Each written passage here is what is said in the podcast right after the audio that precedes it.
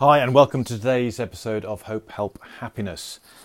And in today's episode I'm left in a bit of a quandary because the question I'm asking myself now is, what now? Where do I turn now? What do I do now? Because as we've seen over the last week, my progress has stalled. I don't seem to be moving forward at all. I'm almost ignoring or avoiding dealing with the issues that need to be dealt with. Probably because I'm at that level now where things are okay. I'm in a good state physically and mentally, and things are progressing in the right direction. I don't feel low anymore. I had a couple of blips a week or so ago, but I am pretty much on an even keel. So the question I have is, okay, well, what do I do next? Because I know I can't stay here. This is really a temporary place to be because I'm still susceptible to going back to where I was. And I've been reflecting on this state of mind, and I wonder whether my expectations are too high, that this desire to move along swiftly is just too high an expectation. Perhaps it needs to be more organic than that. And I'm not quite sure. I am impatient to move this forward and deal with it and manage it and do something about it because I can't go back to where I was. But the trouble is I've got so many options in terms of the sources of information, and primarily that's through books. I read a lot. And that has fueled my self-awareness, but it doesn't give me, or it gives me too many options on things that I could do to move forward over the last 7 weeks or so. I've referenced the Choose Yourself book by James Altucher, the Learned Optimism book by Martin Seligman, and a new one's come to light which I saw referenced on the Impact Theory videos yesterday, which is The Laws of Human Nature by Robert Greene. And I bought it, I scanned it, and there's a lot of powerful stuff in there. But there's lots of information, and I don't know what to do. And the question I'm asking myself, what do I do? Because I don't know where to turn. I certainly need an insurance policy to stop any reoccurrence of what's happened before.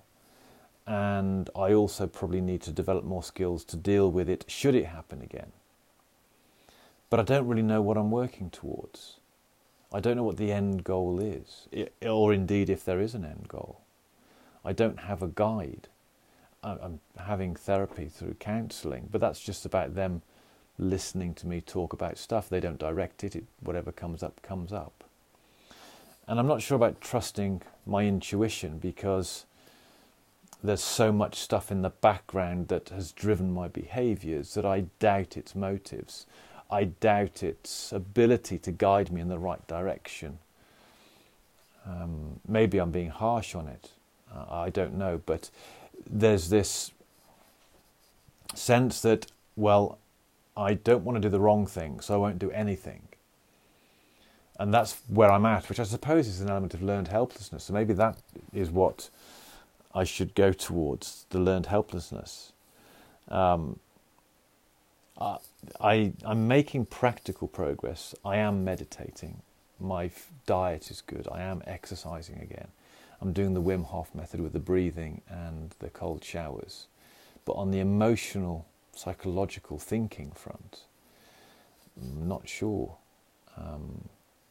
When I thought out what I was going to say in this episode, I decided that I would revisit Choose Yourself by James Altucher because that's where it all started.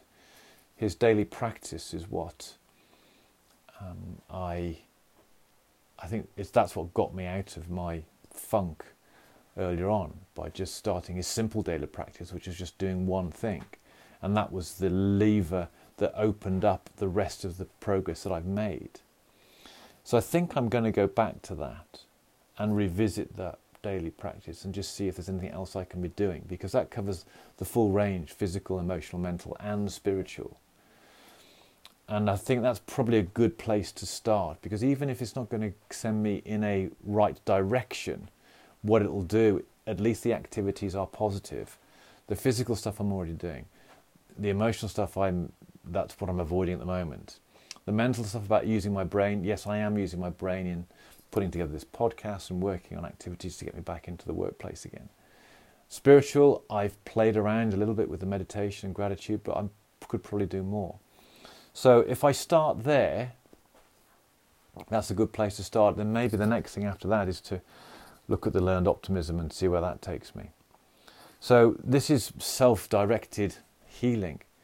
And I have to do this because the NHS won't get involved for another, I think it's 5 months now.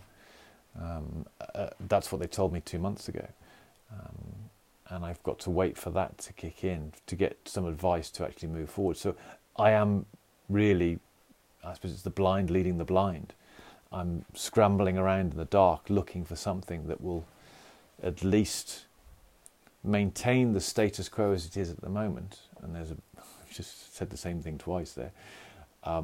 It'll maintain how I am at the moment, but I know that's not going to be enough. But it's a start. And instead of just becoming a victim and saying, oh, I'm not going to do anything, I've got to do something. I've got to get some form of momentum, even if it is in the wrong direction, because I can always pivot and apply that energy to something else. I've got to get started. I've got to move forward. Or I've got to take some steps forward, even if that might be in the wrong direction. If only to feel like I have a semblance of control over my emotional state. So a bit of a confusing thought process there, but it's something I felt I needed to share with myself and air with myself. But that's the frame of mind I'm in at the moment, not certain where to go. I'm picking a direction that I've looked at before, but probably need to go a little bit deeper, a little bit richer on it, because I didn't fully implement what was there. And I think that's part of my problem, is I dabble with these things, but don't take it to its full conclusion. Well, we'll see how this one goes. Until tomorrow.